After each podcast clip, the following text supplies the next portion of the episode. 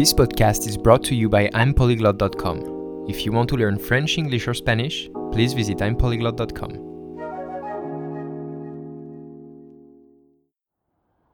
Salut tout le monde, on est de retour sur le podcast I'm Polyglot, j'espère que vous allez bien. Euh, tout d'abord, avant de commencer l'épisode, je voulais tout simplement vous remercier pour tous vos retours sur les derniers épisodes. Euh, récemment, il y a eu plus d'écoutes sur le podcast, un petit peu de partout dans le monde, donc je trouve que c'est vraiment génial d'avoir des personnes euh, qui m'écoutent euh, de l'Iran, du, de, plein de pays, du Pérou, de l'Argentine, de l'Australie, enfin, il y a vraiment un peu de tout le monde ici, donc c'est vraiment génial cette atmosphère multiculturelle, j'adore. Donc merci à tous. Et aujourd'hui, on va essayer de répondre à une question que m'a posée Ali. Donc je vous rappelle que si vous voulez me poser des questions pour que j'y réponde en, euh, dans l'épisode, hein, tout simplement dans le, dans le podcast, eh bien vous pouvez me contacter soit par email, soit sur Instagram, ou alors sur Twitter qui est vraiment le plus pratique pour moi.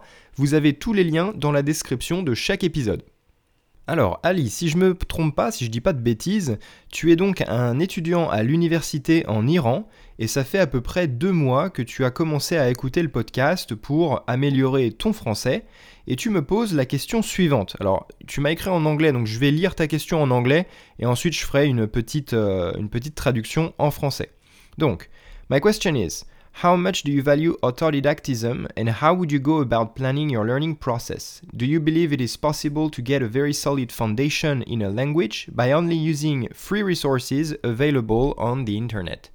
Donc en gros, ce que tu me demandes, c'est euh, qu'est-ce que je pense de l'autodidactisme, donc c'est-à-dire apprendre une langue par soi-même, tout seul, sans prendre de cours, sans avoir de professeur. Comment euh, organiser un plan pour apprendre de manière efficace? Et également, est-ce que c'est possible d'avoir une bonne base dans une langue étrangère en utilisant uniquement des ressources gratuites sur Internet? Donc déjà en ce qui concerne l'autodidactisme, bah en fait c'est très important pour moi parce que moi-même je travaille euh, comme autodidacte. C'est-à-dire que pour la plupart des langues que j'apprends, euh, je suis autodidacte. Je n'utilise ni professeur, ni académie, ni école de langue ou quoi que ce soit. D'accord? Donc en fait, si vous voulez, la seule langue que j'ai vraiment étudiée euh, en prenant euh, des cours, donc c'est-à-dire, c'est même pas des cours particuliers, mais pour apprendre la langue, mais on va dire que j'ai fait des études dans cette langue, c'est l'anglais. L'anglais, j'ai fait donc des études euh, comment on appelle ça, de, de philology, de philologie anglaise, voilà. Euh, donc j'ai fait philologie anglaise, ensuite je suis parti vivre aux États-Unis pour travailler là-bas dans une école d'immersion. Et après, quand je suis revenu euh, en Espagne, en fait, je suis revenu en France d'abord, mais après, quand on a été en Espagne, j'ai fait un master, donc c'était c'était comment que ça s'appelait? C'était euh, Advanced English Studies ou euh, quelque chose comme ça. Donc c'était euh, études avancées de l'anglais. Et donc ça, c'est des choses effectivement que j'ai étudiées. Par contre, par exemple, l'espagnol, je n'ai jamais pris un cours particulier de ma vie. J'ai jamais été dans une académie, il n'y a personne qui m'a enseigné l'espagnol. Je l'ai appris tout seul et je continue de le perfectionner tout seul. Après, évidemment, il y a des contextes qui sont euh, plus ou moins favorables. Dans mon cas, par exemple, c'est quand même facile parce que, enfin plus facile, on va dire, parce que c'est vrai que vivre euh, dans le pays, donc en immersion, c'est vrai que ça facilite les interactions dans cette langue. Donc c'est plus facile pour moi de mettre en pratique ce que j'apprends euh, chez moi. donc c'est vrai que c'est assez commode, on va dire. Mais ça n'empêche que je suis complètement partisan de l'autodidactisme. Parce que maintenant, on vit euh, dans une époque où c'est très facile d'avoir accès à plein d'informations sur Internet. Et donc, c'est très facile et, euh, on va dire, pratique pour beaucoup de personnes de pouvoir être autonome. Et le fait d'être autonome, bah, ça t'apporte beaucoup d'avantages. Premièrement, tu peux t'organiser comme tu veux.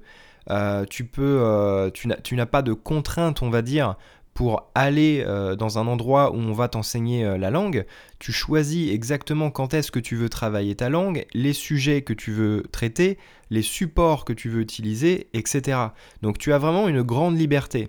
Après, attention, l'autodidactisme, ça peut être un grand avantage comme ça peut être un inconvénient. Parce que la plupart des gens ne travaillent pas dans ce domaine de l'apprentissage des langues et donc ne savent pas quel support euh, trouver, euh, quel support utiliser, quels exercices faire, etc. Donc c'est ça en fait le gros problème de l'autodidactisme. Et moi c'est pour ça en fait que c'est ce que je fais euh, avec mon entreprise plus que d'enseigner la langue à quelqu'un, j'essaye d'enseigner euh, à quelqu'un comment apprendre une langue en autodidacte. Donc ce que j'aime euh, transmettre comme, euh, comme savoir vraiment à mes étudiants, c'est comment organiser justement une routine, quels exercices faire, quel support utiliser, quelle intensité avoir quand il s'agit de faire tel ou tel exercice. Donc c'est vraiment c'est ça le plus important parce qu'une fois que quelqu'un vous enseigne ça, après vous vous pouvez faire d'énormes progrès, vous pouvez vous améliorer tout seul quand vous êtes chez vous. Et du coup, après, vous pouvez combiner ça avec des cours particuliers de conversation, de pratique. Et là, vous allez pouvoir justement tester la théorie que vous apprenez chez vous. Et c'est ça qui est vraiment intéressant. Donc moi, par exemple, ce que je fais, c'est que je, je, je fais le plan d'une routine linguistique avec mes étudiants. Comme ça, eux, pendant la semaine, ils peuvent travailler tout seuls, ils apprennent des choses tout seuls. En plus, c'est des choses théoriques. La grammaire, c'est facile d'accès sur Internet et ça prend du temps. Donc, c'est des choses qui sont bien à faire chez soi pour justement après en classe optimiser le temps qu'on a, c'est-à-dire une heure, et vraiment une heure dédiée à la pratique. Donc on va vraiment euh, bah, faire un débrief de ce, de ce que l'étudiant aura appris pendant la semaine on va faire de la conversation, des jeux de société, euh, parler en contexte avec des sujets divers et variés. Donc c'est vraiment une idée en fait qui m'intéresse beaucoup, c'est-à-dire optimiser son temps. Parce que finalement, si vous prenez un cours particulier et que vous passez une heure avec votre professeur à étudier le passé, bah, honnêtement, c'est quelque chose que vous pouvez faire tout seul. Maintenant, vous allez sur Google, vous tapez passé dans n'importe quelle langue, vous allez trouver des supports, euh, des matériels qui vont vous, euh, vous aider à apprendre la théorie tout seul. Et après, vous pouvez vérifier que vous avez bien compris cette théorie en la mettant en pratique avec un professeur particulier, mais justement pour faire de la conversation, voir ce que vous avez appris, etc. Et surtout, bah, continuer d'améliorer votre syntaxe, vos expressions, votre vocabulaire, etc. Et votre accent aussi. C'est ça qui est intéressant avec un professeur particulier, travailler votre accent, votre prononciation. Donc, euh, vraiment, l'autodidactisme, pour moi, c'est très important et c'est euh, une manière géniale, maintenant, en 2020, euh, d'apprendre une langue tout seul. vous avez cette, cette possibilité, alors qu'avant, c'était impossible. Avant, les gens, si vous voulaient apprendre une langue, ils avaient besoin d'un professeur. Maintenant, ce n'est plus nécessaire. C'est recommandable, mais ce n'est plus nécessaire.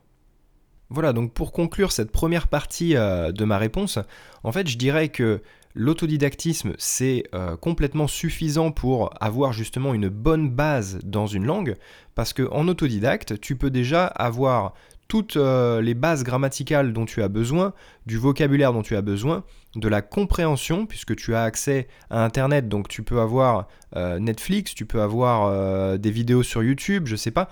Donc tout ça, ça va te permettre, euh, même des podcasts, de la radio, et ça va te permettre de développer ta compréhension, d'apprendre aussi euh, un peu de vocabulaire.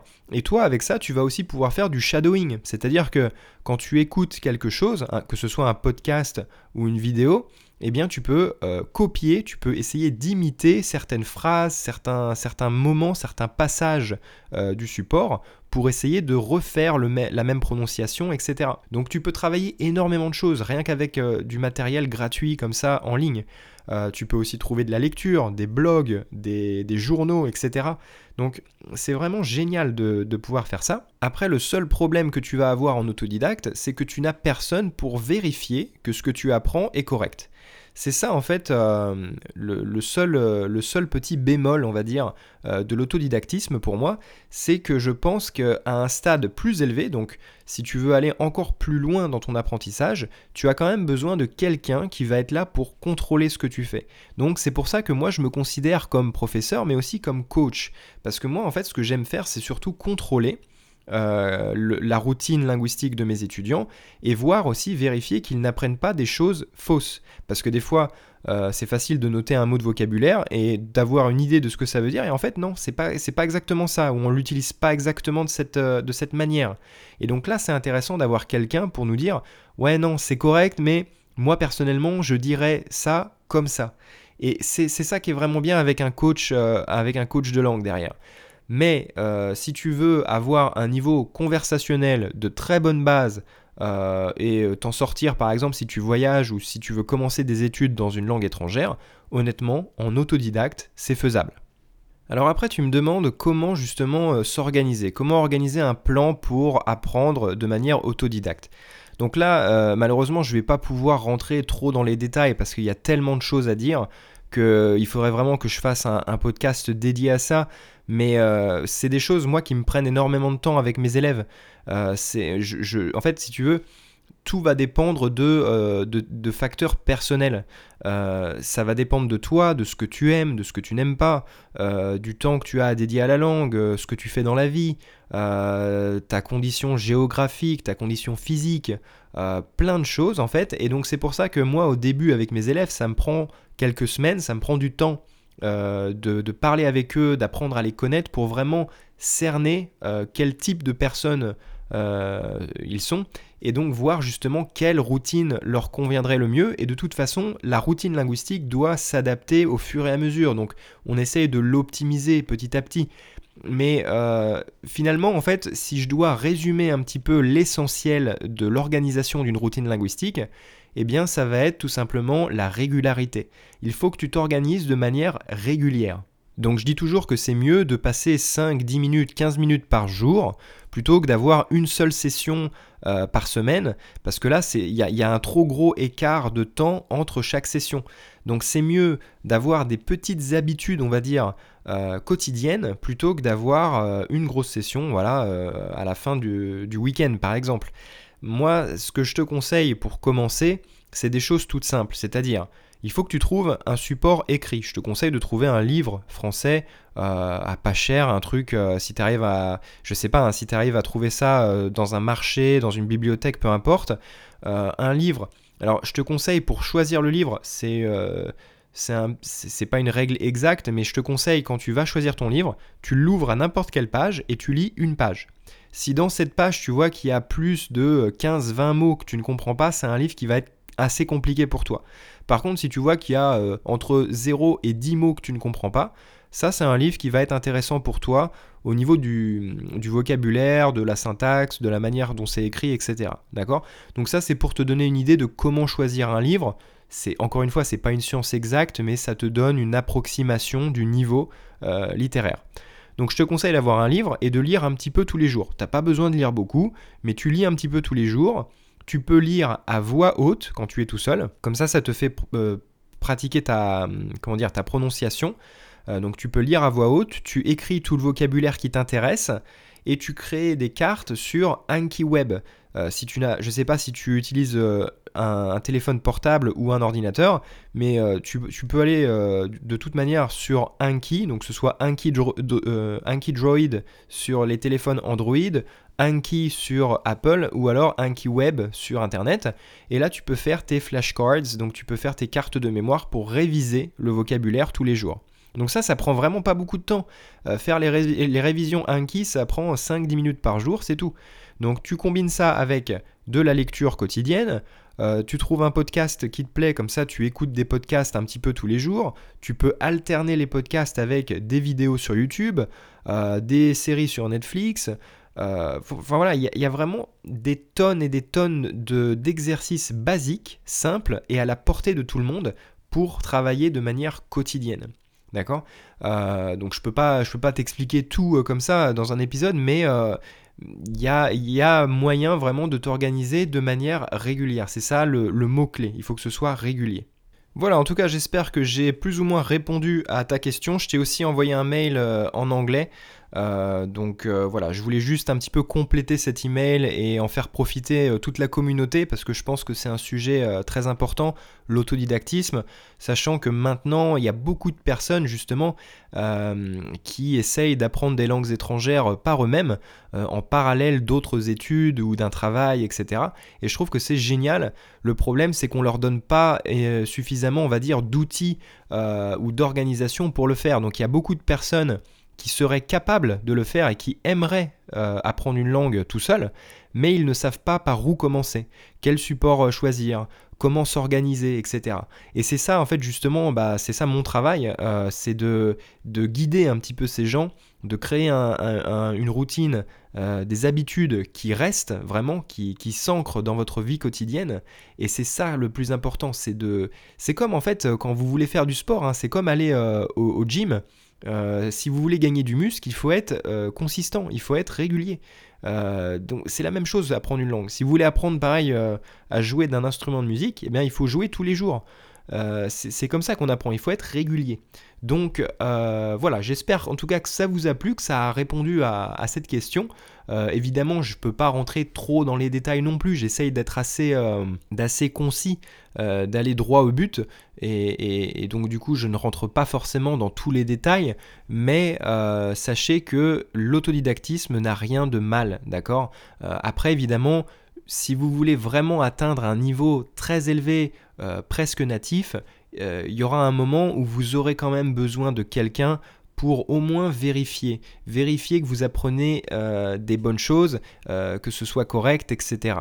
D'accord? En tout cas, quelqu'un qui va être là pour juste constater votre amélioration et vous aider un petit peu à vous guider.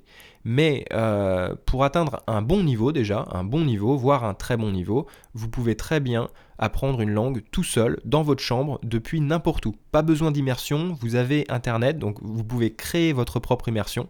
Euh, d'ailleurs, j'ai, euh, si ça vous intéresse, je ne sais pas si vous êtes au courant, mais j'ai un, PDF, donc une formation euh, de, plusieurs pages qui est gratuite. Si vous voulez, je le mettrai dans, la description de cet épisode. Vous pouvez le télécharger, c'est gratuit, et je parle justement de comment créer une immersion sans voyager, parce qu'il n'y a pas besoin de voyager. Euh, les gens font le rapport à chaque fois entre l'immersion et le voyage, mais euh, vous pouvez très bien créer une immersion chez vous et euh, ça fonctionnera tout aussi bien. Voilà, en tout cas, je vous souhaite une très bonne journée. N'oubliez pas de me contacter pour que je réponde à d'autres questions.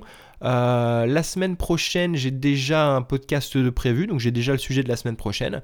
Mais n'hésitez pas à me faire vos retours, à partager les podcasts sur les réseaux sociaux avec vos amis, comme ça, ça, fait grandir notre communauté de polyglottes. Et en attendant, bah, je vous dis bonne journée ou bonne soirée et à la prochaine.